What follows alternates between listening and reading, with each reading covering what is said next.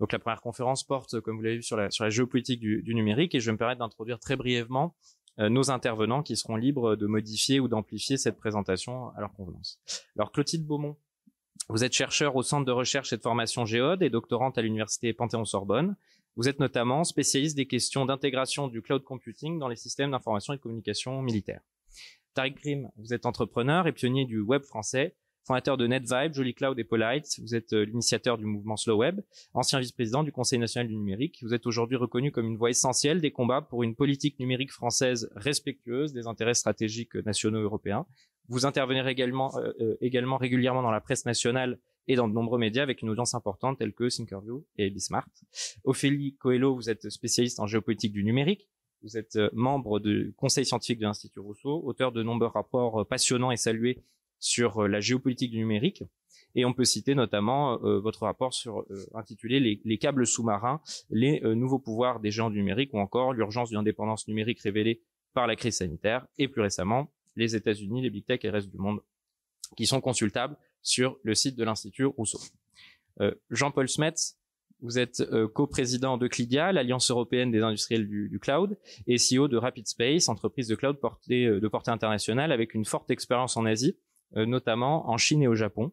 Vous êtes l'un des fers de lance du combat pour un numérique européen libéré de l'emprise des GAFAM et vous inscrivez dans la défense d'un numérique plus ouvert aux logiciels libres, notamment à travers la campagne Eurolinux dans laquelle vous avez joué un rôle euh, clé.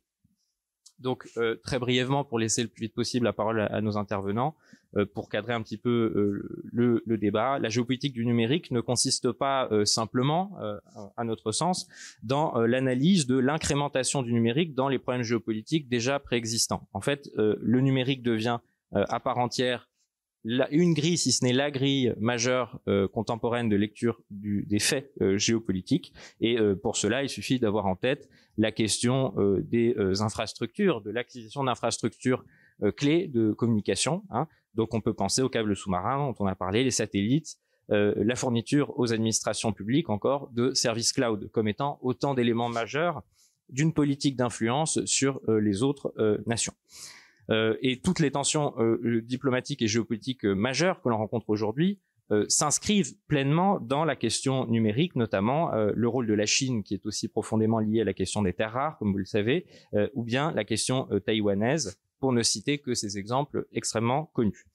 Pour ouvrir la discussion immédiatement, donc je vais m'adresser tout de suite à, nos intervenants et je vais leur demander à chacun et chacune, à tour de rôle, de répondre à cette question d'ouverture comment définir euh, dans euh, notre monde contemporain euh, la question de la souveraineté numérique et quels enjeux généraux elle recouvre. Ophélie. Merci Simon pour cette présentation.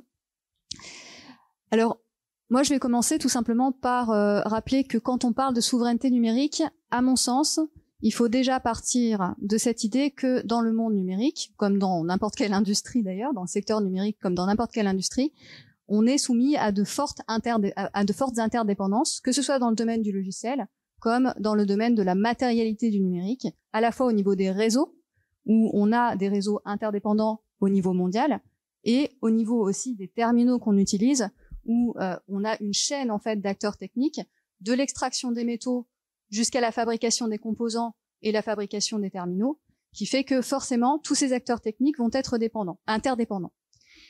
Donc, de base, on pourrait se dire, s'ils sont tous interdépendants, il n'y a pas de problème.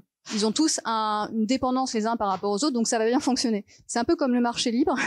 Le problème, c'est que dans cette euh, dans cet univers-là, il y a euh, des, des, puissances euh, qui ont trop de pouvoir aujourd'hui, donc qu'on nomme, qu'on va nommer les GAFAM, hein, qu'on nomme de plus en plus les big tech aujourd'hui, parce qu'elles ont une importance notamment dans le domaine infrastructurel.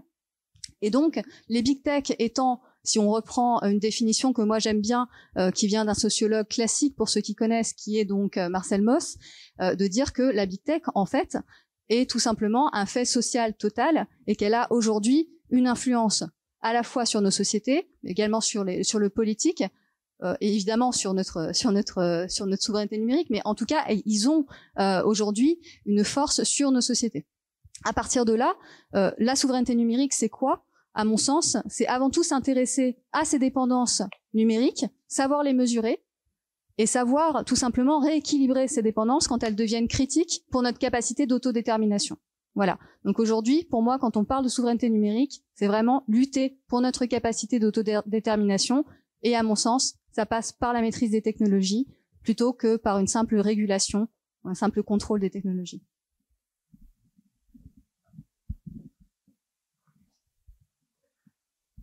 Bonjour à tous. Euh, bah, tout d'abord, merci de, de, nous accueillir dans ce haut lieu euh, de réflexion et puis merci à, à l'ensemble de ces partenaires. Alors, la question de la souveraineté numérique, d'une certaine manière, elle est euh, dans le débat euh, depuis, euh, depuis quelques années. Elle est beaucoup dans le débat depuis depuis les deux dernières années, puisque la pandémie, d'une certaine manière, a nous a d'abord obligés à vivre dans le monde numérique des big tech. On était en permanence sur des zooms qui n'en finissaient pas, des emails, des chats, des visios, du clubhouse, de toutes ces toutes ces technologies euh, dont dont on se dit et dont je fais partie des gens qui pensent qu'elles sont assez toxiques pour les individus. Ben en fait, euh, pour échapper au virus, on est rentré dans un monde euh, numérique assez assez toxique. Alors, quand on parle de souveraineté numérique, chacun a une, une, une définition euh, euh, qui lui est propre. Et pour moi, le, débat se pose autour de, de, deux questions principales. Alors, ce qui est intéressant, c'est qu'on a ce débat alors qu'on est peut-être en ce moment à J-8 d'une guerre euh, mondiale cybernétique. Euh, je sais, vous avez peut-être dû voir que les, serveurs ukrainiens hier ont été disablés, que la Pologne est en, est en émoi, et qu'on a en fait euh, une véritable problématique numérique.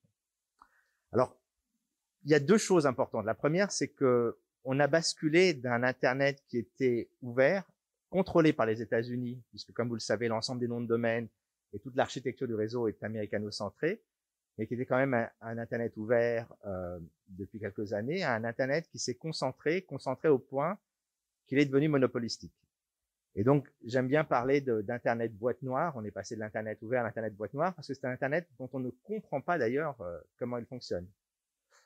Euh, il faut d'ailleurs comprendre qu'une grande partie du trafic désormais est à l'intérieur euh, des data centers des big tech, parce que pour ceux qui font du, de l'informatique savent que quand on a un serveur chez Amazon et, et, un autre serveur chez Amazon, une autre boîte, et qu'ils doivent échanger des données, ils le font à l'intérieur du, du, service du data center d'Amazon. la majorité des serveurs sont dans, euh, sur Amazon. À partir de là, une énorme partie du trafic euh, se fait à l'intérieur de ces data centers. C'est le cas aussi pour euh, Google, pour Apple, pour Facebook. C'est-à-dire que non seulement on, on gère des, des, données colossales, on les gère également pour des partenaires, ce qu'on appelle le cloud, mais, mais en fait, on a une concentration de ces données. Et puis, il y a une deuxième question, qui est la question, en fait, du rapport de l'État euh, face à cet Internet monopolistique. Euh, on a à la fois la démocratie qui est déstabilisée par euh, euh les big tech, il y a aussi la problématique de la protection euh, des infrastructures vitales. Euh, on est en train de le, on va le tester dans les dans les dans les semaines et les mois qui viennent. Et je voudrais juste donner deux petites, euh, faire deux petites remarques pour vous montrer d'où on est venu et où on va. En 2010, dans un discours assez célèbre, euh, Hillary Clinton parlait de l'internet comme un outil qui allait abattre les frontières de la censure. Euh, elle parlait notamment de la Chine, mais aussi de l'Iran. Et si on regarde dix ans plus tard, aujourd'hui, la Chine censure, d'une certaine manière, l'Internet à l'extérieur de son territoire, puisque désormais, quand vous êtes un citoyen chinois et que vous parlez euh, d'une manière qui ne plaît pas au gouvernement chinois dans euh, sur des réseaux américains, par exemple comme Twitter ou les réseaux sociaux, quand vous revenez en Chine, on vous pose des questions, on vous demande d'effacer les tweets. Vous avez le patron des Houston Rockets, patron américain, d'une équipe de basketball américaine aux États-Unis qui s'exprime sur Twitter, réseau américain, et qui se retrouve avec un boycott. Alors qu'il faut, se rappeler que Twitter n'est absolument pas euh, disponible en Chine. Alors sous d'autres, peut-être sous certaines façons, euh, Jean-Paul pourra peut-être en parler plus tard. Euh, donc se retrouve en fait censuré. De l'autre côté, on a, euh, comme vous le savez, le, les GAFAM sont, ont été longtemps vus par les États-Unis comme un outil d'affirmation de la puissance. Ça a été le cas de Trump qui est allé voir Huawei, qui leur a dit maintenant vous n'avez plus accès aux technologies de Google, euh, on va vous bloquer l'accès à, à, au, au, processeur de TSMC. Donc, il y a, en 2019, Trump est à, utilise la puissance des GAFAM pour, d'une certaine manière, affirmer la puissance américaine. Un an plus tard, ces mêmes GAFAM ont déconnecter, déplatformiser, c'est le, terme qui est utilisé. le même président en exercice, c'est quand même, il faut le, faut le rappeler, une première. Et donc on est dans un environnement qui est euh, qui est très mouvant et, et par rapport à ce qu'on pouvait dire de la souveraineté il y a deux ans, et j'en conclurai là-dessus, euh, on est maintenant véritablement euh, à un moment où la souveraineté va être testée à la fois au niveau des infrastructures avec les fameuses guerres cybernétiques, mais également euh, cette année avec, euh, vous savez évidemment qu'on est en campagne pour une, et donc on va se poser la question de voir quels seront les équilibres ou les déséquilibres de ces de ces plateformes.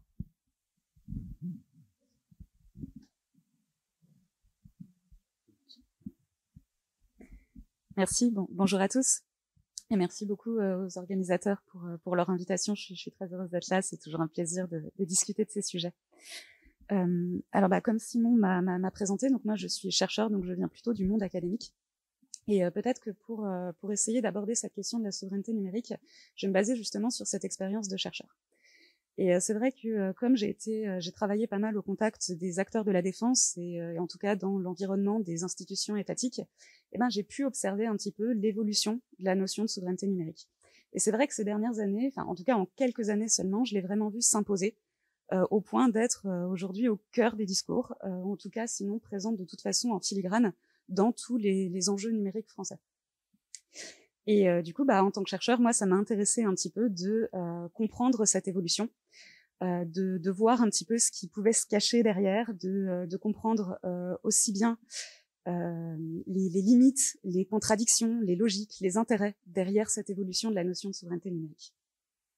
Alors, ça veut dire sur le sur le plan international, déjà, donc comme comme ça a été dit en introduction aussi, de ce que ça nous apprend sur les relations entre les différents acteurs géopolitiques que ce soit des États, des entreprises ou des organisations internationales, mais aussi, on a peut-être tendance à l'occulter un petit peu sur le plan euh, national.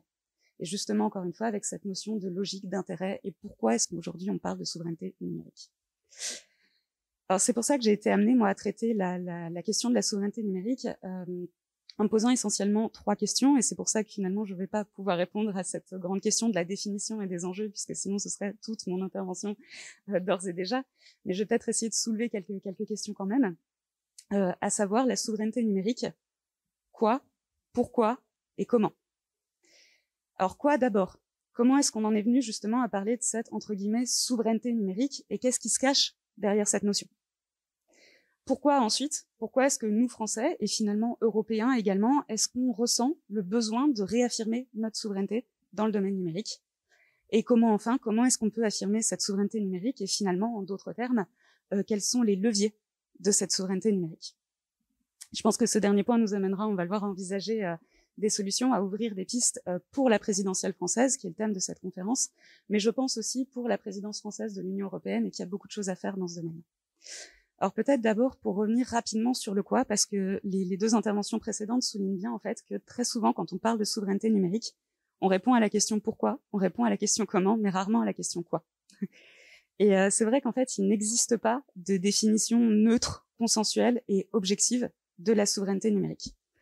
Bah, pour la simple et bonne raison qu'en fait, euh, la, la, souveraineté numérique est un petit peu un mot valise. Et derrière ce, derrière ce, ce terme qui est souvent présenté un petit peu, enfin la souveraineté numérique, de façon un petit peu euh, monolithique, comme un idéal, un, but à atteindre, un objectif, euh, sur lequel, bah, en principe, tout le monde semble à peu près s'accorder. Mais si on n'a pas de consensus, c'est justement sur les moyens d'atteindre cette souveraineté, et même sur ce que veut dire cet état de souveraineté. Est-ce que c'est de l'autonomie? Est-ce que c'est de l'autarcie? Est-ce que c'est de l'interdépendance? Et là-dessus, il n'y a pas forcément de consensus non plus.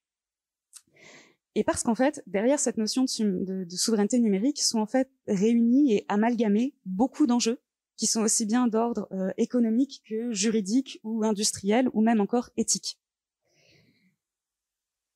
Et je pense que tant qu'on continuera d'utiliser ce mot valise sans être vraiment clair sur ce qu'on entend euh, derrière cette notion-là et euh, d'avoir une position claire sur tous ces domaines, donc juridique, éthique, etc., euh, on ne pourra pas, en fait, finalement, sans avoir une réelle posture stratégique, on ne pourra pas s'entendre sur ce qu'on cherche à atteindre à travers cette souveraineté numérique. Euh, après, je, vais être assez rapide sur le reste, mais finalement, sur la question du pourquoi, euh, peut-être pour reposer quelques bases, mais j'ai identifié, moi, trois raisons derrière, derrière la souveraineté numérique. Pourquoi est-ce qu'on cherche à se réaffirmer dans le domaine numérique? Alors peut-être déjà juste une petite parenthèse, la notion de souveraineté numérique en termes juridiques, ça n'est pas, euh, c'est un non-sens. On est souverain, la France est souverain. En fait, il s'agit bien de l'exercice de la souveraineté dans le domaine numérique. On cherche à avoir. Et euh, donc du coup, trois raisons. Euh, la première, c'est pour des raisons stratégiques des raisons stratégiques assez évidentes, c'est-à-dire que si on cherche à réaffirmer notre souveraineté numérique, c'est pour euh, s'affirmer sur la scène internationale, pour éviter d'avoir une interférence de la part de puissances étrangères et du coup pour rester autonome dans nos choix, comme l'a dit Ophélie. Pour des raisons économiques aussi, assez évidentes, puisque même si les Européens sont les plus gros producteurs de données au monde, euh, ce ne sont pas ceux qui en bénéficient le plus. Euh, ce qui a amené d'ailleurs aussi la sénatrice Catherine Morin de Sailly à parler de colonie numérique, l'Europe comme une colonie numérique. Et enfin, peut-être une autre piste, euh, si on cherche à se réaffirmer dans le domaine numérique, c'est aussi pour des raisons euh, que je vais appeler éthiques, civiques et morales, euh, pour euh, tout simplement parce que cette influence de ces big tech, de ces géants de la tech, euh, en particulier les géants américains, ont une influence sur nos affaires domestiques, sur nos affaires internes. On l'a très bien vu, par exemple, dans les processus électoraux, euh, avec les affaires comme Cambridge Analytica, avec le Brexit, les élections présidentielles américaines aussi. Ces, ces, ces plateformes, ces, ces, entreprises américaines ont une réelle influence. Et puis aussi parce que euh, bah, les produits et les solutions qu'on utilise aujourd'hui, je pense en Europe, n'incarnent pas forcément, sont pas forcément toujours en adéquation avec euh, les valeurs européennes, enfin si on peut appeler ça des valeurs, ou en tout cas avec les, projets européens, avec les idées européennes, européennes de ce que peuvent être le numérique. Donc voilà, c'est ces trois raisons essentiellement, et puis je pense que sur le comment, on, aura l'occasion de largement en parler aussi.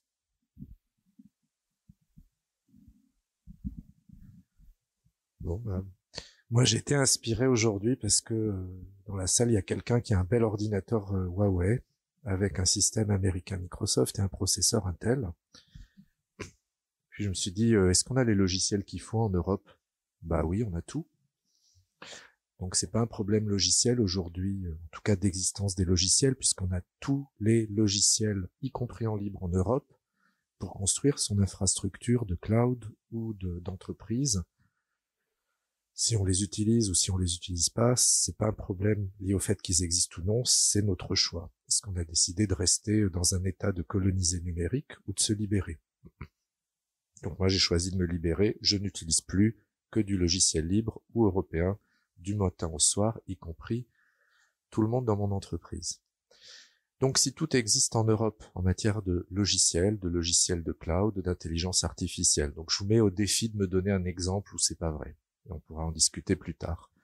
Dans ce cas, c'est quoi la souveraineté numérique? Bah, C'est simple, c'est un problème de matériel maintenant on pourrait le résoudre à euh, est-ce qu'on est capable de faire des microprocesseurs en Europe? Et la réponse est non. Et c'est bien un problème de souveraineté au sens de souveraineté juridique. Pourquoi? Parce que faire un microprocesseur aux États-Unis, ça se fait avec un contrat de défense à coût de milliards ou de dizaines de milliards qu'on donne à des copains pour les enrichir, pour qu'ils fassent une usine, pour qu'ils fassent le processeur. Donc on a un bon mécanisme pour investir des grosses quantités aux États-Unis et faire des usines. En Chine, c'est la même chose. J'ai un de mes amis, grâce à, alors il y a une structure juridique en Chine, c'est une entreprise semi-publique, semi-privée. Ça date d'avant la réforme euh, de, de, de, Deng Xiaoping. Ça permet en fait de mettre quelques milliards dans une structure juridique en fait publique, qui ensuite devient privée et puis avec quelques astuces devient la propriété d'un ancien membre du parti. Et comme ça, on arrive à enrichir quelqu'un qui est dans le parti avec une grosse usine de microprocesseurs. Donc ils ont un super mécanisme pour faire des, des usines qui produisent des processeurs qui produisent n'importe quoi. Et donc aujourd'hui, il y a des processeurs chinois. Ils en vendent 3 millions par an dans des ordinateurs portables. Donc c'est plus de l'Intel, c'est plus de l'AMD, c'est 100% sous contrôle chinois. Ils ont mis en place un certain nombre d'éléments dans leur marché public pour créer toute une chaîne et un marché euh, qui font qu'ils sont maintenant complètement indépendants. Et en France et en Europe, on n'a pas le droit de faire ça. On n'a pas le droit de claquer 10 milliards d'argent public pour enrichir un copain qui va faire des processeurs. Donc on n'est pas souverain.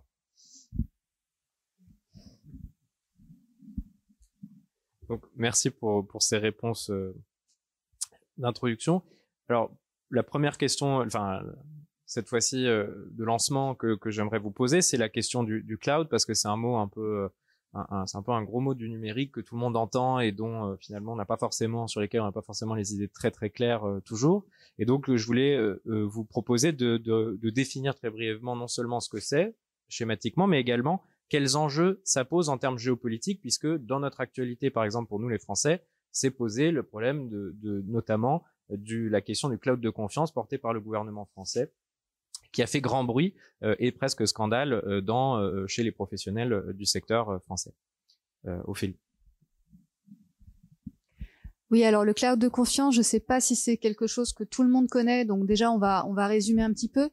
c'est un label qui est sorti en mai de l'année dernière et qui en fait permet, pour faire pour résumer, aux entreprises françaises donc d'adopter euh, les clouds américains en toute confiance, selon la, la définition, euh, avec en fait des garde-fous qui se résument au fait d'avoir les serveurs euh, sur le territoire européen et euh, d'avoir en fait un gestionnaire, c'est-à-dire un, en gros un, un responsable commercial euh, qui, qui soit qui soit français ou européen. Donc pour le coup, on est vraiment sur une sur sur une définition de la souveraineté minimale avec ce cloud de confiance. Et le problème, c'est un peu comme la transformation numérique depuis euh, depuis 20 ans.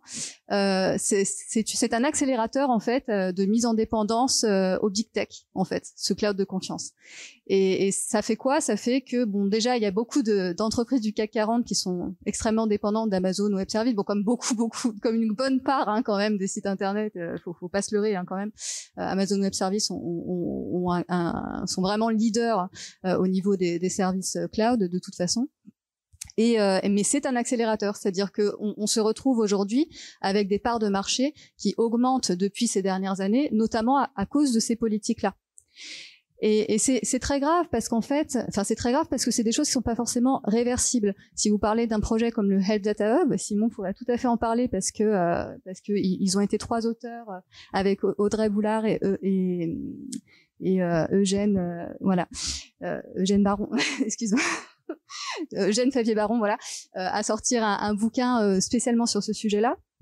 Euh, où justement quand on confie des données euh, à, une, à une entreprise comme Microsoft Azure, des données de santé des Français, on se retrouve quand même avec un sujet assez dramatique, c'est que toutes les toutes les données qui vont être utilisées euh, dans des projets de, de, de, de, traitement de données en utilisant des, du machine learning, etc. Ça c'est perdu en fait. C'est une occasion manquée pour améliorer nos technologies de machine learning par exemple en Europe. C'est des marchés perdus, mais c'est aussi des opportunités d'améliorer la R&D chez nous qui est perdu. Donc c'est assez dramatique cette histoire de cloud de confiance. Par ailleurs, euh, je vais quand même rappeler une chose quand on parle de la territorialisation des data centers. Vous voyez par exemple qu'en Europe, euh, les, les GAFAM en fait sont en train, les big tech sont en train de construire des, des, data centers un peu partout en Europe. Ils aiment bien la Finlande par exemple parce que la Finlande c'est un pays froid et donc on peut mettre les serveurs dans le golfe de Finlande. Ça permet, ça permet en fait de, de faire des économies d'énergie. Ils aiment bien aussi la France parce qu'en France on a quand même un réseau fluvial qui est quand même pas mal. Donc on a, on est quand même au niveau euh, géographique, euh, on a quand même pas mal de ressources en, eau. Et par ailleurs, on a toute une énergie, une facture énergétique qui dépend sur, du, nucléaire. Donc on est quand même assez intéressant comme, comme territoire. Là-dessus, les big tech, si vous voulez, avancent aussi sous couvert de leurs partenaires qui sont Equinix en Europe en particulier, c'est Equinix ou Digital Trust ou Digital Realty Trust, qui sont en fait leurs partenaires data center. Restez bien euh, euh, éveillés aussi sur ces questions-là de, prestataires. Si vous voyez Queenix à Bordeaux, c'est pas pour rien. Euh, ils, étaient à Paris, localisés à Paris. Ils sont à Bordeaux en ce moment, tout simplement parce qu'ils sont reliés au câble amitié et qu'il va aussi y avoir des, liens avec le câble Dunan euh, qui appartiennent donc Dunan à Google et amitié Microsoft, Facebook en majorité. Donc il faut vraiment avoir ça en tête hein, quand on voit Equinix qui arrive, euh, qui arrive en, Europe. Euh, c'est pas pour rien en fait. Et la territorialisation des, data centers, c'est pas pour faire plaisir aux, Européens, c'est pas pour le label cloud de confiance, c'est pas pour faire plaisir au RGPD.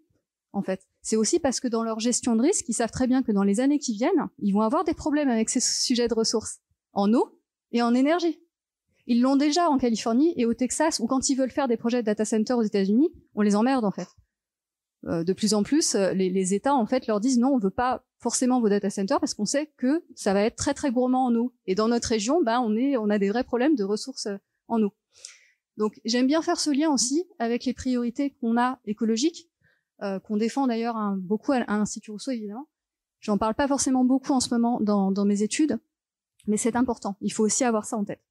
Donc j'ai fait un petit peu la boucle. Je suis désolée d'avoir été un peu longue sur le cloud de confiance. Mais en fait, derrière le cloud de confiance, il y a une dépendance sur X années qui se construit. Euh, et là, c'est en train de s'accélérer à cause de cette politique-là, en fait. Euh, oui, alors sur la sur la question du, du, du cloud de confiance, j'avais écrit euh, le, bah, que j'avais d'ailleurs publié le 14 juillet un petit livre euh, qui s'appelle Lettre à ceux qui veulent faire tourner la France sur l'ordinateur de quelqu'un d'autre. C'est assez court, hein, c'est une vingtaine de pages, mais ça reprend euh, tous les arguments que que j'ai que j'ai sur sur ce sujet. Euh, en fait, tout à l'heure, quand euh, Jean-Paul parlait d'un problème de hardware, j'aurais dit au départ, avant tout, c'est un problème de stratégie. Euh, quand vous regardez l'histoire de l'Europe, qui est quand même le premier marché euh, économique du monde, il y a quelque chose de bizarre qui s'est passé il y a une quarantaine d'années, trentaine d'années. On a décidé de délocaliser. On a décidé de n'être plus qu'un simple lieu de réflexion on va concevoir, hein, c'était le fameux Fabless de Turek. On avait les leaders dans les télécoms. Peu de gens le savent, mais dans les années 90, la France fabriquait un téléphone mobile sur trois dans le monde.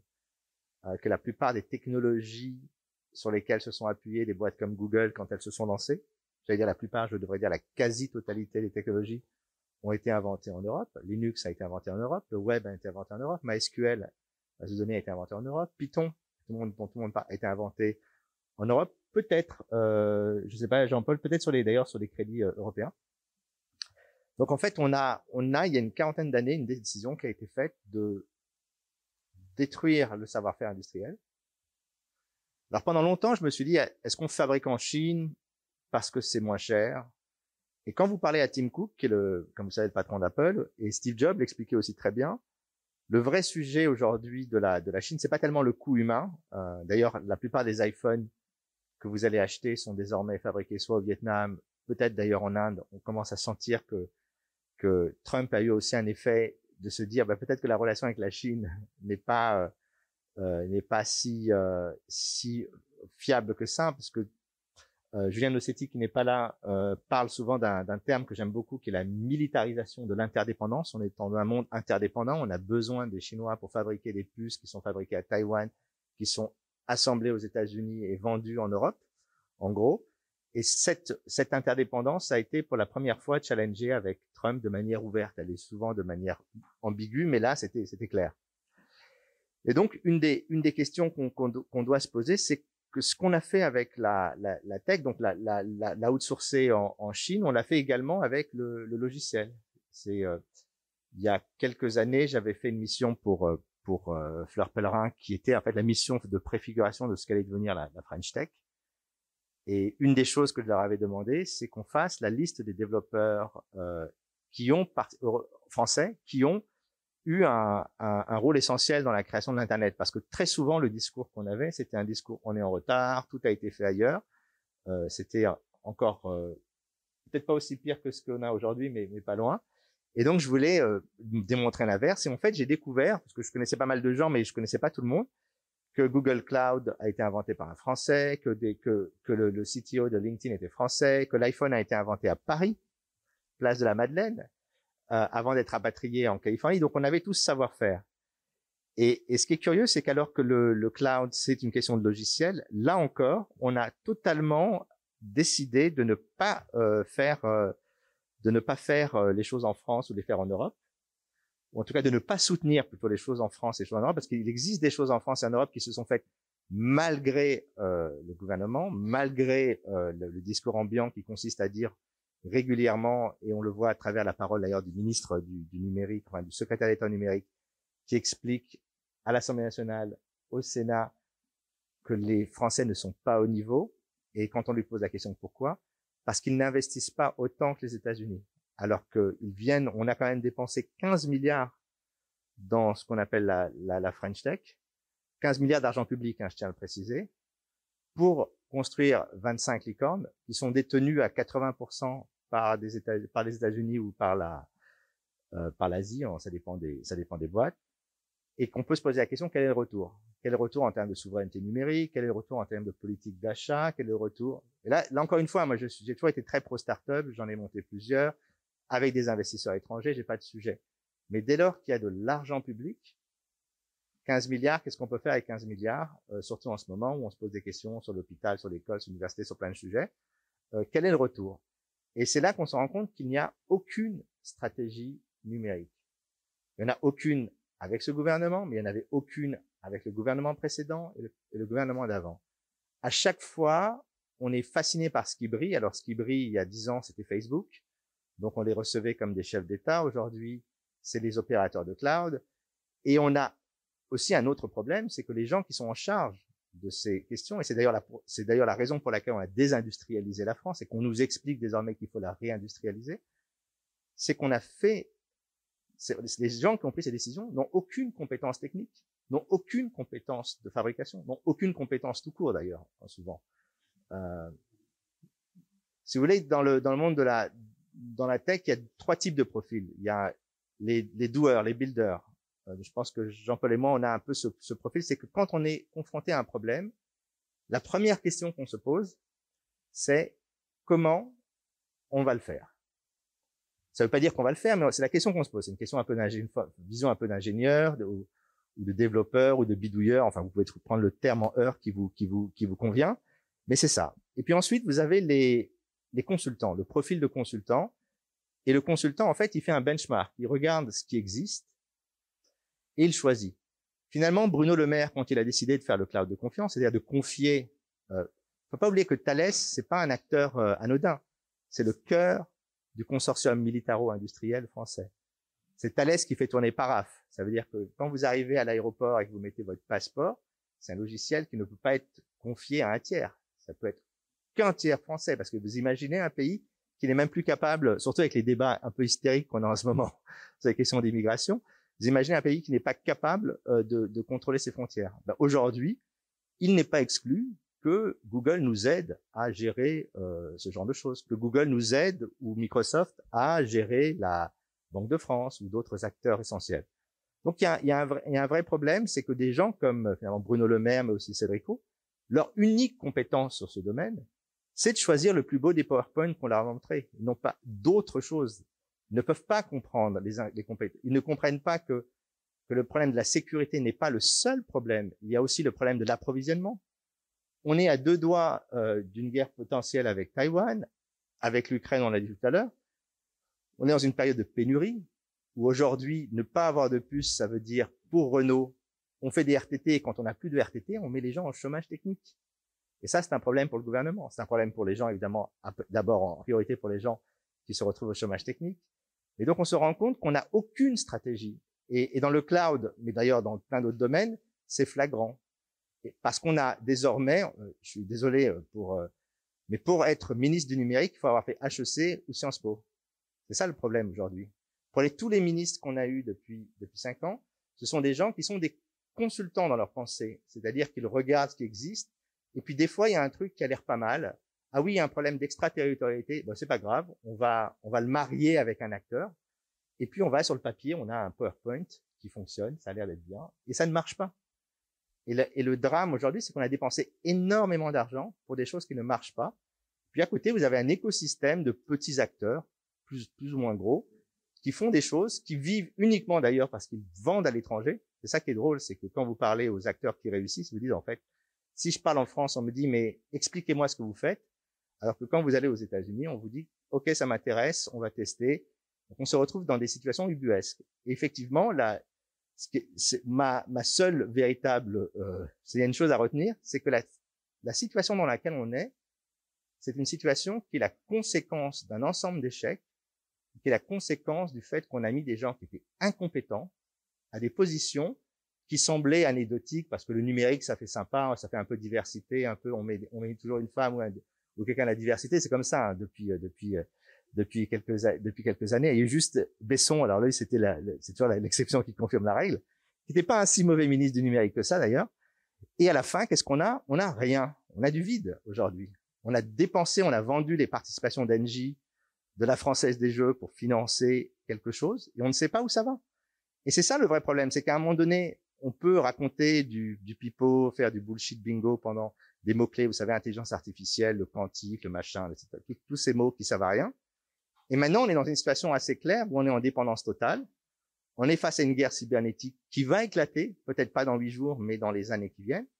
Et là, on a besoin de sérieux. Et là, effectivement, le problème, c'est qu'aujourd'hui, dans le monde politique tel qu'il est, euh, il n'y a personne. Et c'est un vrai problème.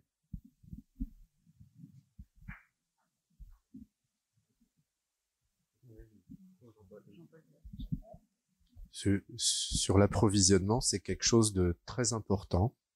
Euh, c'est pas seulement le fait de pouvoir avoir ou pas les composants, ce qui est vrai. Donc quand vous connaissez, euh, quand vous avez comme copain le patron de SMIC, qui est l'équivalent chinois de TSMC, vous pouvez vous faire produire n'importe quoi en deux mois.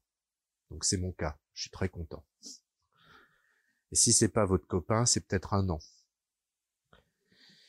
Si vous êtes Google, il y a un certain composant très important pour la 5G, vous pouvez l'avoir pour 75 dollars. Si vous êtes une PME américaine, vous l'aurez pour 750 dollars. Et si vous êtes une PME française, vous l'aurez pour 12 000 dollars. C'est pas le même prix selon les personnes. Donc c'est pas le même délai d'appro, c'est pas le même prix selon qui vous êtes, dans quel pays vous êtes. Et évidemment, ça se ressent à la fin quand vous vendez les produits euh, et vous êtes à l'export. Vous êtes une boîte française, vous voulez vendre quelque chose en Afrique du Sud, vous avez un concurrent américain qui a les produits à 75 dollars et un concurrent chinois qui a des usines qui produisent en deux mois, et vous, bah, vous avez ni l'un ni l'autre. Et donc euh, euh, ça, c'est un autre aspect très important sur l'approvisionnement qui maintenant va sur les composants. Donc personnellement, pour m'en sortir, c'est pour ça que j'ai des fournisseurs chinois et américains parce qu'au moins je peux jouer l'un contre l'autre. À défaut euh, d'être un, un sumo, je suis un nain, donc j'essaye d'utiliser deux sumo et les faire se battre l'un contre l'autre pour en tirer profit.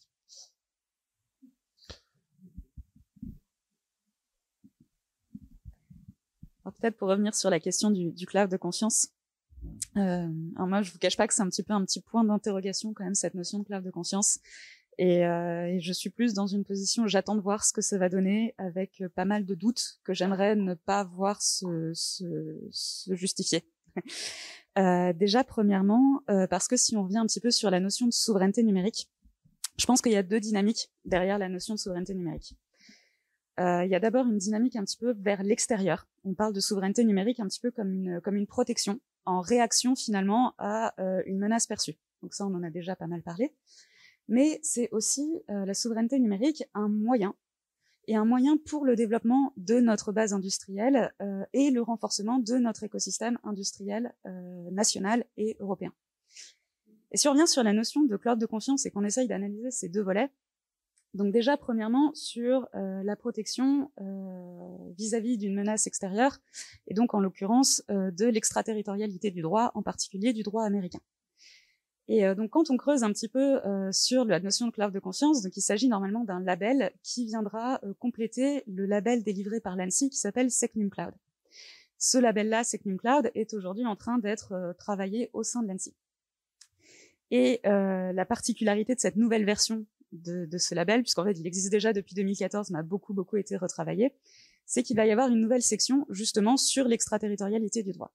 Et pour l'instant, cette section-là s'appelle immunité à l'extraterritorialité du droit. Pour moi, c'est assez symptomatique d'une incompréhension déjà, de, en tout cas d'une mauvaise connaissance de, euh, de ce que veut dire justement cette extraterritorialité. Parce que vous ne pouvez pas vous immuniser. En fait, si les États-Unis décident que leurs droits leur permettent d'exiger les données, ils le feront. Après, l'entreprise elle-même peut dire qu'elle n'est pas d'accord, et auquel cas après ça entraîne des procédures juridiques, etc. Mais ça représentera de toute façon un risque. Donc cette notion d'immunité, elle me paraît difficile à atteindre, à part peut-être à travers des solutions techniques, mais ça il faudrait voir, et là c'est moins mon domaine, puisque effectivement, on l'a peut-être pas dit tout à l'heure, ma thèse est une thèse en géopolitique. euh, et donc juste pour revenir sur, la question, donc euh, donc là cette fois, donc je vous disais le premier volet, donc vers l'extérieur en protection, le deuxième volet c'était plutôt sur le renforcement euh, de notre puissance numérique, on va dire, pour faire court.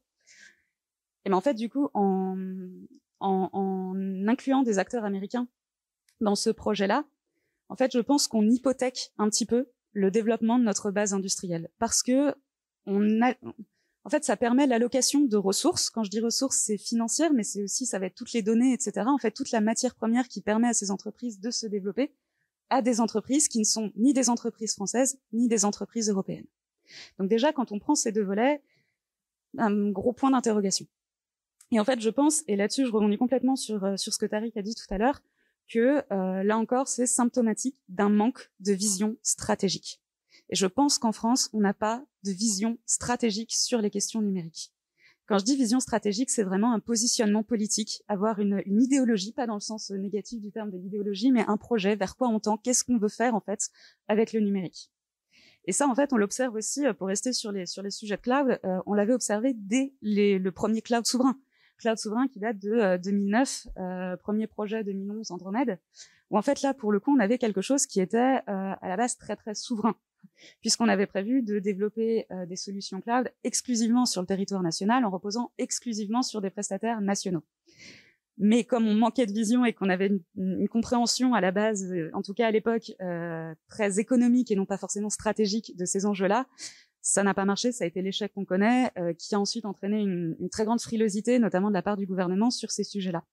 Ça n'a pas été pour, revenir peut-être un petit peu sur les raisons de l'échec, c'est parce que vous n'aviez déjà pas forcément d'incitation de la part du gouvernement à utiliser ces solutions-là. Donc en fait, la technologie n'a pas rencontré son marché.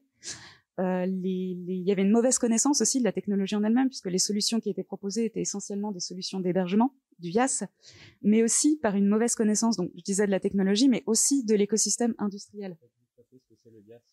Le IaaS, bah c'est, en fait c'est des solutions d'hébergement, ouais. Pardon, je, je, vais juste dire ça. Donc en gros, euh, ouais, solution d'hébergement. euh, et donc aussi, oui, donc une mauvaise connaissance aussi de l'écosystème industriel français à l'époque. Parce qu'en fait, les acteurs impliqués, euh, on a eu donc d'abord, euh, si je me trompe pas, on avait donc Dassault, Thales et Orange, euh, auxquels se sont ajoutés après SFR et Boule. Et en fait, c'était donc pour, pour la plupart, en fait, c'était de, de, effectivement des acteurs euh, industriels majeurs en France, des acteurs du numérique, mais pas forcément des spécialistes du cloud. Et on s'est vite aperçu qu'on a besoin de spécialistes dans le cloud. On a besoin de ces compétences justement, de ces gens qui comprennent à la fois donc l'environnement le, social dans lequel va s'inclure cette technologie, mais aussi la technologie en elle-même, et de comprendre comment elle fonctionne pour l'adapter à ses besoins. Donc ça, c'était déjà, on voit dès 2009 euh, les, les, échecs du cloud souverain, et finalement moi ce que je pense être un manque de vision stratégique. Et typiquement dans le cas du cloud souverain, euh, en autorisant les, du cloud de, confiance, pardon, en autorisant les, les, les, acteurs américains à venir sur le marché, euh, je pense qu'on pallie à l'urgence. On a une réponse qui est facile, et c'est vrai qu'on va avoir, on peut avoir des bonnes solutions. Et de toute façon, en fait, je pense qu'on aura un moment qui interviendront des acteurs américains. Ils sont aujourd'hui incontournables. Mais je trouve ça, en tout cas personnellement, là c'est vraiment du, du, domaine de l'opinion, mais un petit peu dommage euh, qu'on n'ait pas laissé un petit peu le temps aussi aux acteurs euh, nationaux et pourquoi pas européens, hein, parce qu'on peut aussi réfléchir, je pense, en termes de consortium, et c'est vers ce, ce, genre de solution qu'il faut aller. Mais on ne sait pas laisser le temps, parce que c'est sûr que c'est moins, c'est moins facile hein, de, de, de, construire des solutions avec plusieurs acteurs, de réfléchir, d'avoir un projet stratégique derrière, que de simplement souscrire à une solution euh, qui, qui existe déjà, qui fonctionne, qui est performante. Et je trouve ça, ouais, voilà, dommage qu'on se soit pas laissé un petit peu plus de temps et qu'on n'explore pas un petit peu plus tout ça.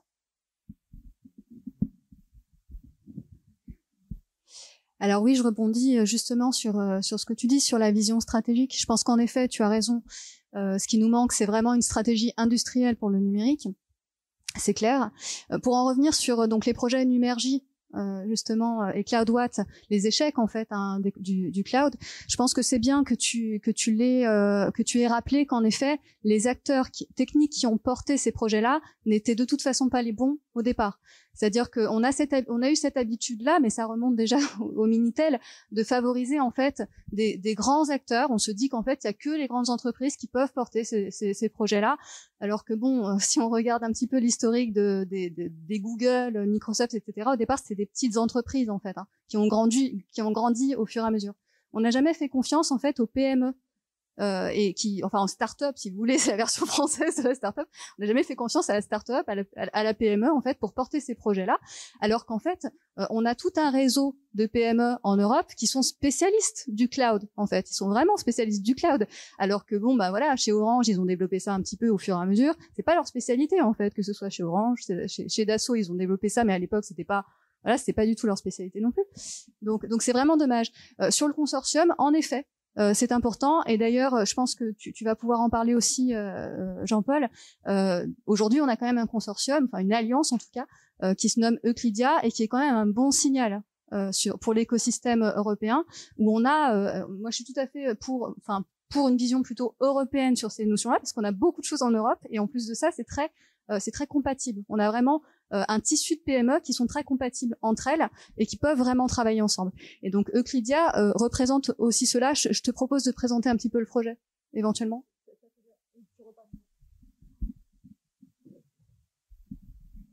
Donc c'est euh, Ophélie a dit ce que je voulais dire. Le Andromède, l'échec, c'est juste qu'on c'est comme si on avait demandé à Bouygues de faire des avions de chasse quand on a Dassault à côté. Parce que Dassault avion de chasse, c'est tout petit par rapport à, Boeing ou Lockheed.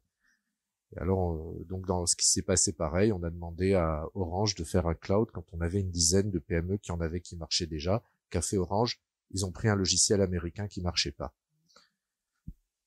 Et, et donc, Euclidia, l'idée, c'était de dire, on se rend compte que nos décideurs ne connaissent pas les PME européennes du cloud. Il y en a 200, 300 à la Commission européenne, le chef de bureau du cloud, quand on lui a présenté Euclidia, ne connaissait que une des 27 sociétés membres.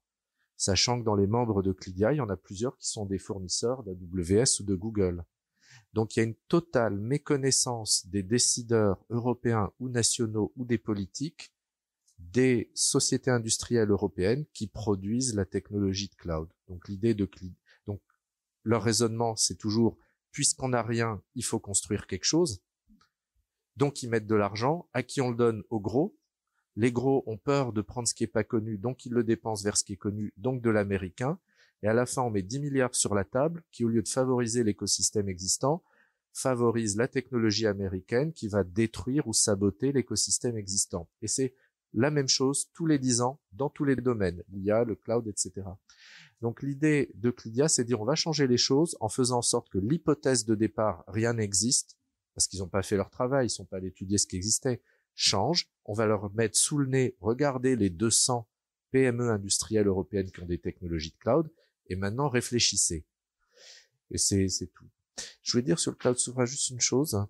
Les grands groupes, je suis fournisseur d'un grand groupe automobile, on leur vend du cloud dans plusieurs de leurs usines. Et on leur a dit, bah, prenez un peu de cloud européen, vous négocierez mieux avec AWS ou autre. La réponse a été, quel que soit votre avantage en termes de prix, quel que soit vos avantages en termes de technologie, et quelles que soient les preuves que vous avez faites et on les reconnaît sur le terrain avec votre système qui marche très bien, on ne veut pas de vous. Nous, on veut Amazon, Google, Azure et rien d'autre. Ça, c'est un discours standard dans toutes les DSI qui est lié à la sous-traitance informatique qui est très développée en France. Et ce que veulent beaucoup de grandes entreprises, c'est un service informatique qu'on va pouvoir sous-traiter à Capgemini et Atos, qui se trouvent être les partenaires de Google, Azure et AWS. Ils veulent une solution qui est la même dans le monde entier, avec les mêmes sous-traitants dans le monde entier, et donc ils veulent AWS, Azure, Google et rien d'autre. Et Schrems 2, à casser les choses en rendant, comme le dit la CNIL, illégal l'usage, par exemple, d'un cloud américain pour faire de la gestion de la relation client, puisqu'on a de la donnée personnelle dans quelque chose soumis au cloud out pour lequel il pourrait y avoir une procédure aux États-Unis à laquelle le citoyen européen ne pourrait pas s'opposer avec tous les droits. Leur seul objectif avec le cloud de confiance, c'est de faire n'importe quoi pour continuer à utiliser Google, Azure, AWS. Parce que, quel que soit le prix, quels que soient les avantages technologiques, et quelles que soient les preuves que les trucs européens fonctionnent, ils n'en veulent pas. C'est ça la raison du cloud de confiance. C'est une arnaque. Ce n'est rien d'autre qu'une arnaque. Et quand vous regardez ce que produit Gaia X dans le cloud de confiance, ils ont fait trois niveaux. Un premier niveau, A, super bureaucratique. Ça exclut 95% de l'offre européenne. Un deuxième niveau, super bureaucratique encore plus ça exclut 99% de l'offre européenne. Et un dernier niveau, où c'est super, super bureaucratique, plus immunité, et là peut-être qu'il y a que Dassault qui passe. Donc, on a des DSI en France qui ne veulent pas de nous. Et c'est pas pareil en Allemagne ou dans d'autres pays. Donc, faut pas voir le cas français comme un modèle du cas européen.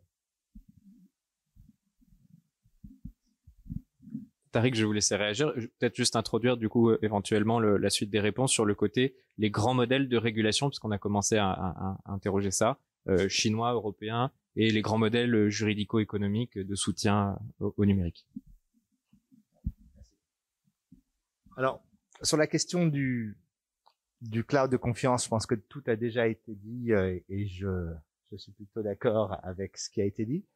Je voulais juste rappeler une anecdote sur le fameux cloud souverain se trouve que euh, à l'époque, euh, j'étais en train de monter ce qui était le, l'une des dernières boîtes de hardware. Euh, donc j'avais monté un ordinateur avec les fondateurs de Skype, le Jolly Book, au, au sein d'une société qui s'appelait Jolly Cloud.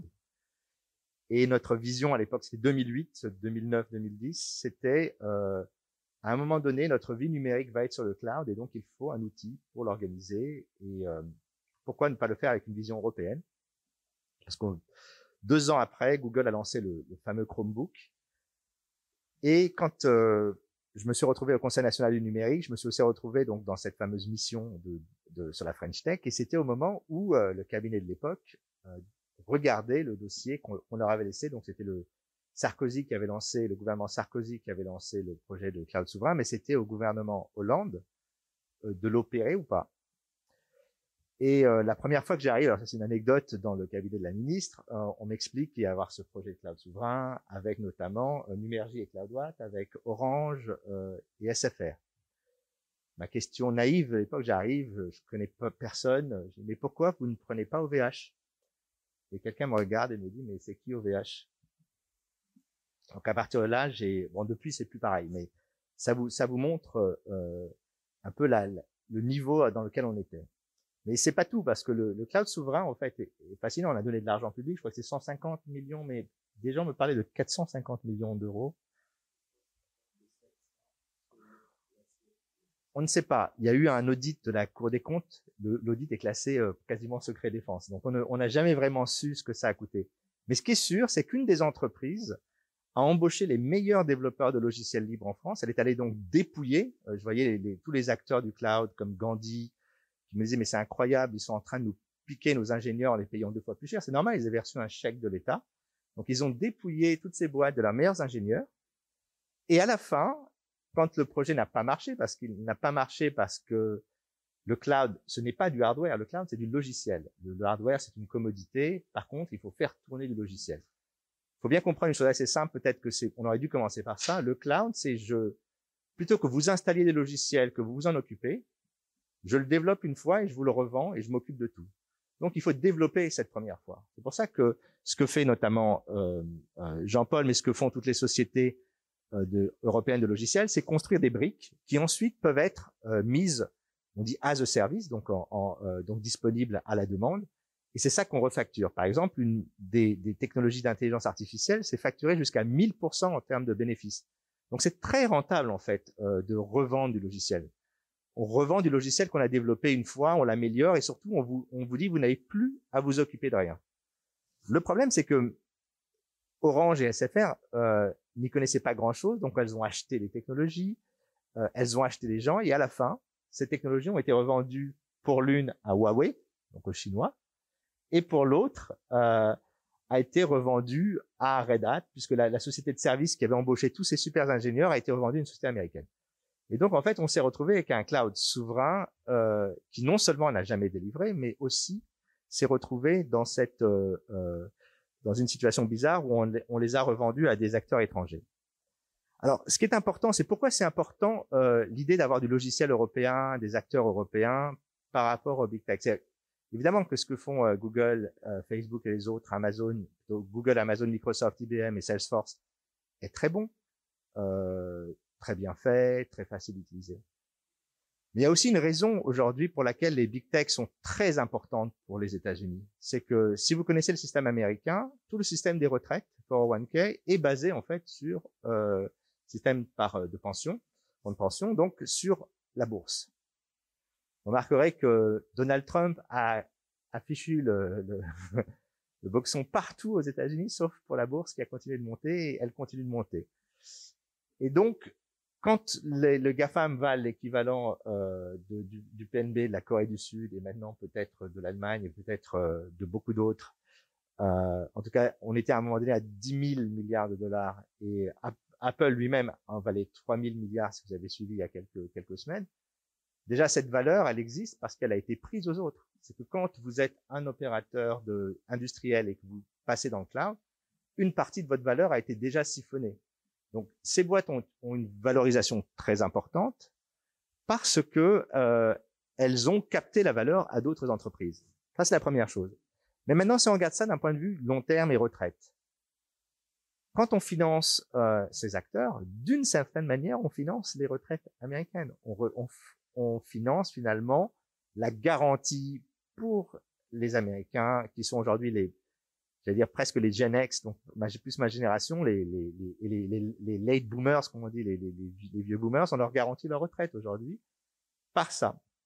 Quand vous investissez, euh, vous faites des montages comme le montage de, qui va être fait avec Google et Thales, qu'est-ce qui se passe? On intègre de la défiscalisation, puisque le modèle étant de la licence, la licence étant défiscalisée, elle passe par l'Irlande, ensuite elle passe par la Hollande, elle repasse par l'Irlande, elle va aux îles Vierges, et on a siphonner 95% euh, de la valeur.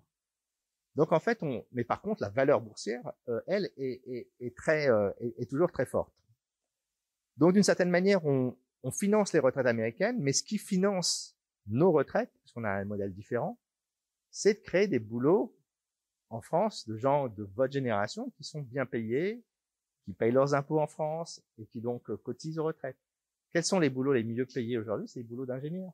Donc en fait, développer une infrastructure en Europe avec des ingénieurs, avec du savoir-faire en Europe, c'est aussi un modèle qui met en avant une sorte de d'équilibre. On a une opportunité, c'est-à-dire qu'on a euh, d'excellentes écoles d'ingénieurs, on a un très bon niveau euh, dans tous les domaines, d'ailleurs pas qu'en pas qu'en technique. On a la capacité de financement d'entreprises, puisqu'on a en ce moment tout le monde veut monter des startups, et on a cette possibilité de construire un modèle stable et d'une certaine manière, c'est pas ce qu'on veut aujourd'hui. C'est et, là il y a un vrai sujet, c'est que très souvent on ne parle que de technique, de technologie, de stratégie, mais il y a aussi une vision. Quelle est la vision? Est-ce que c'est la terre brûlée numérique? C'est-à-dire qu'en fait on détruit tout ce qui existe en Europe et dans ce cas-là on ferme Polytechnique, on ferme Centrale, on ferme les écoles d'ingénieurs. Ça ne sert plus à rien. Pourquoi financer de l'argent public? Pourquoi financer sa propre colonisation? Pourquoi financer des projets de recherche en intelligence artificielle avec Google? Alors que ces mêmes projets sont utilisés pour saper la démocratie. Ça sert à quoi de dire qu'on est pro-climat quand on a fait élire indirectement le, type qui a été le pire pour le climat, qui est sorti de l'accord de Paris le premier jour quasiment, je crois, de ça.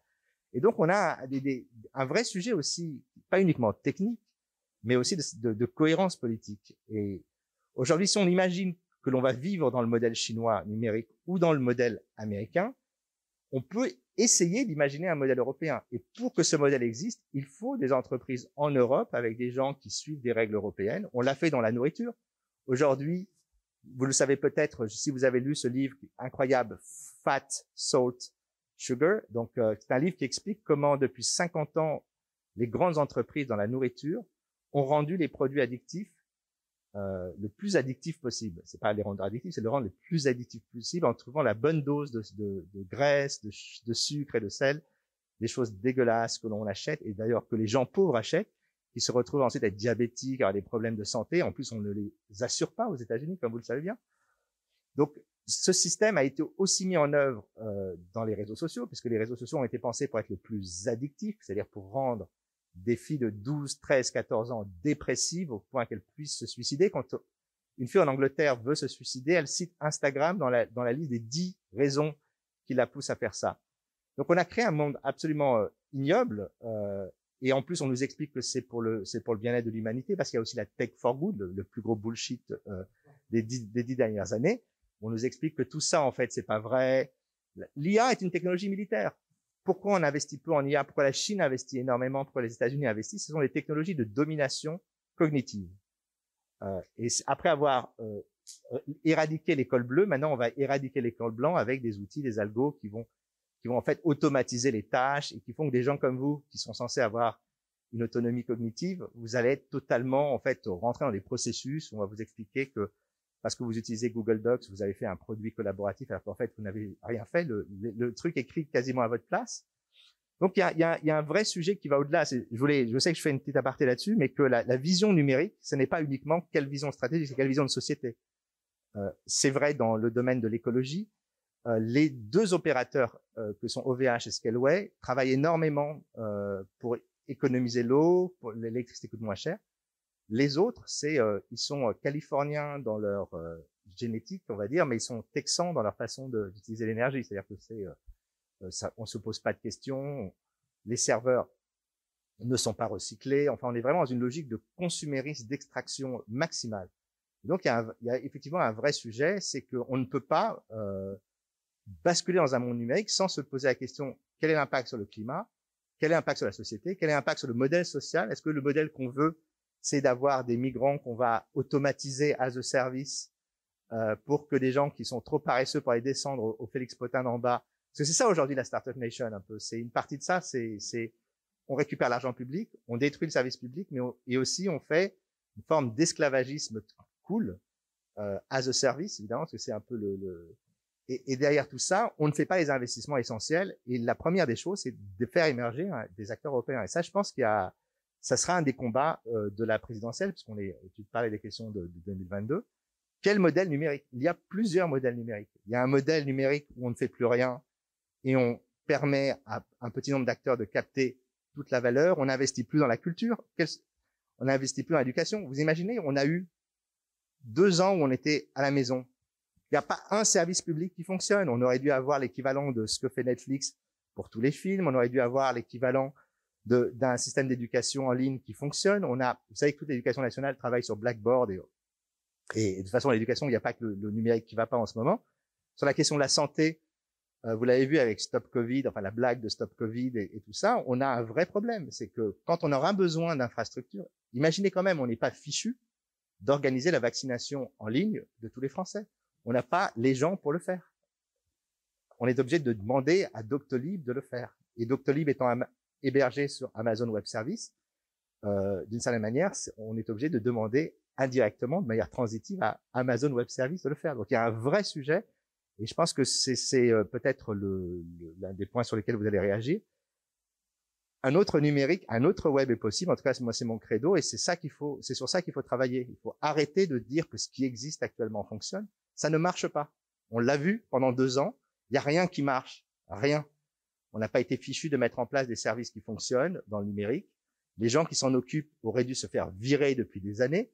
Vous imaginez quand même que les données d'Omicron, au moment où la explose, on nous explique qu'on va fermer les, on va fermer les, vannes. Pardon, voilà, je, parle un peu long, mais voilà.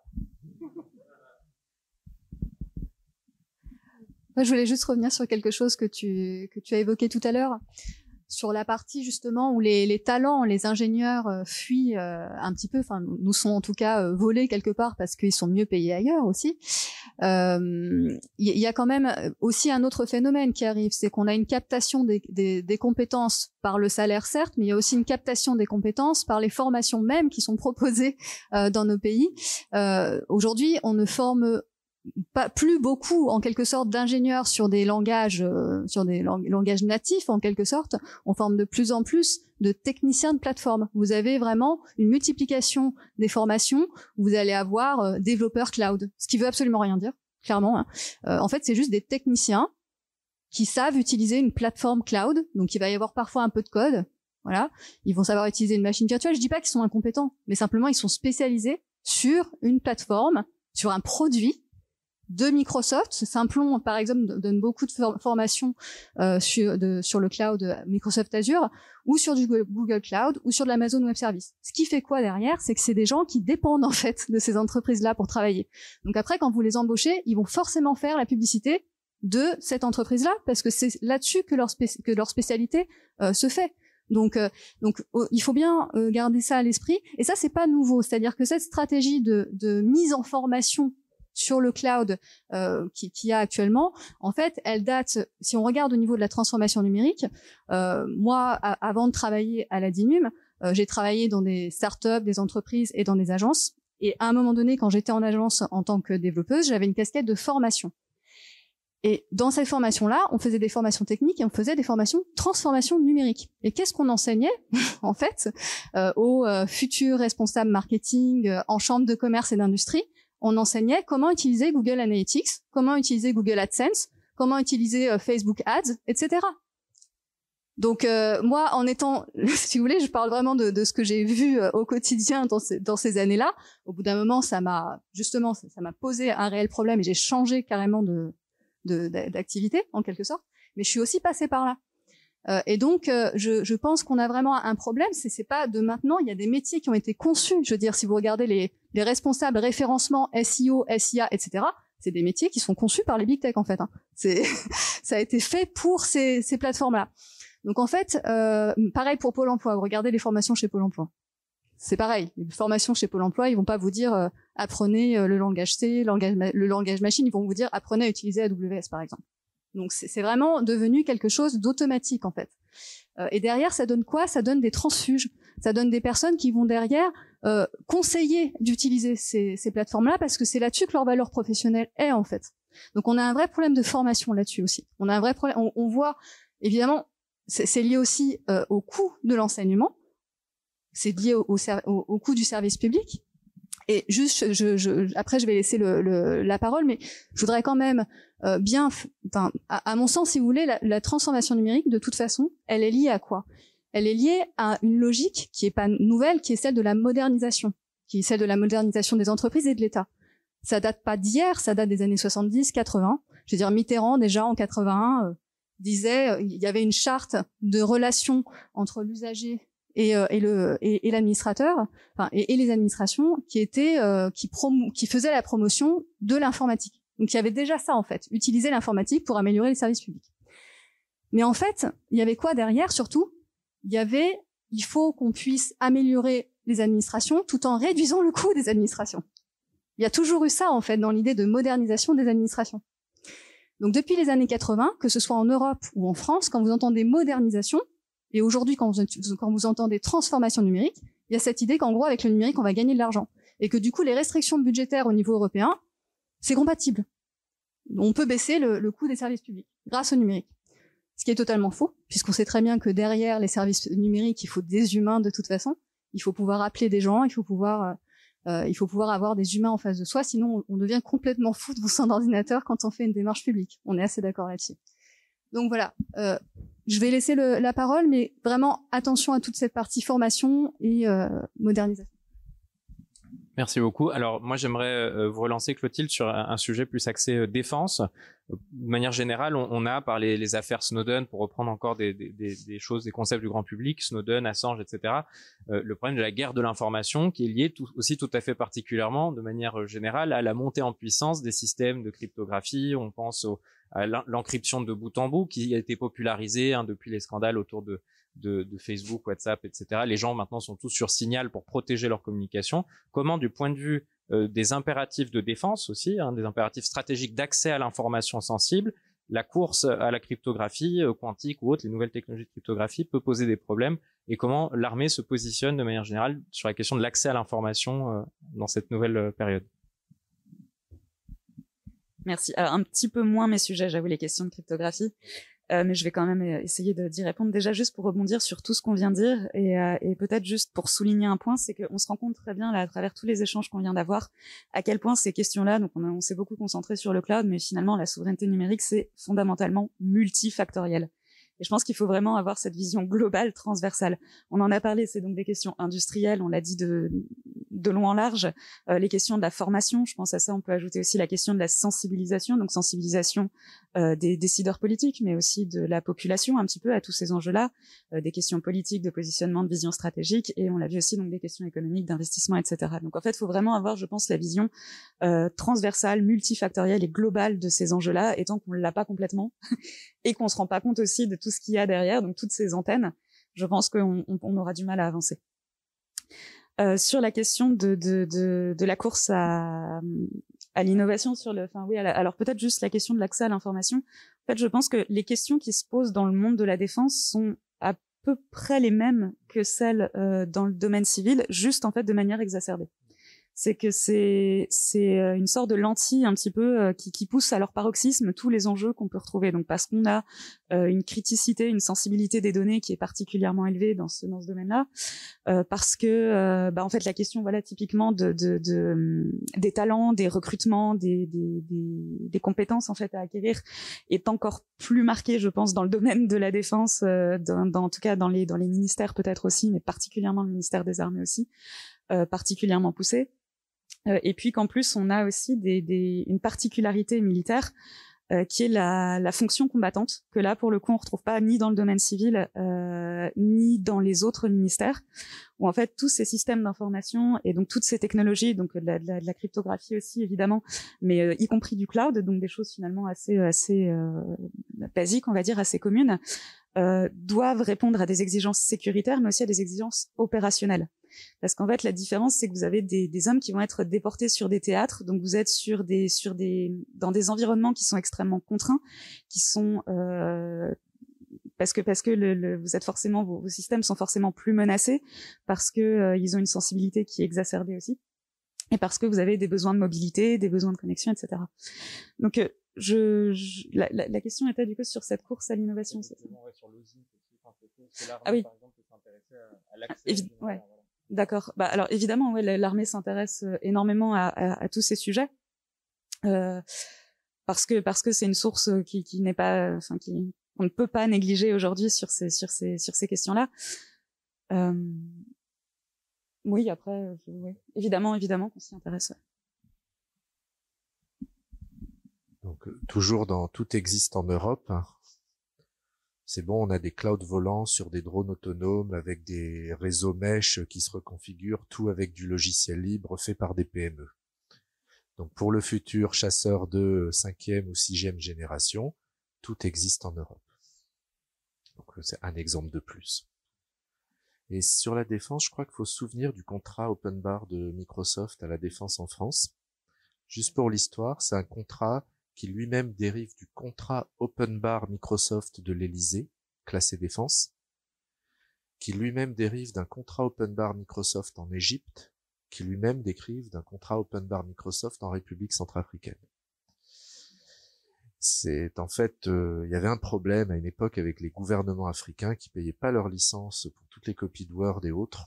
Et donc il y a des gens qui ont eu cette idée de contrat open bar à la fin, c'est tombé à l'Elysée, à puis à la défense, puis aux affaires sociales, puis etc. Et donc, je, je pense qu'il faut aussi se poser cette question de, je sais pas comment on peut être souverain à la défense avec un, du Windows et du Office partout et, et du code dont on ne sait pas ce qu'il fait.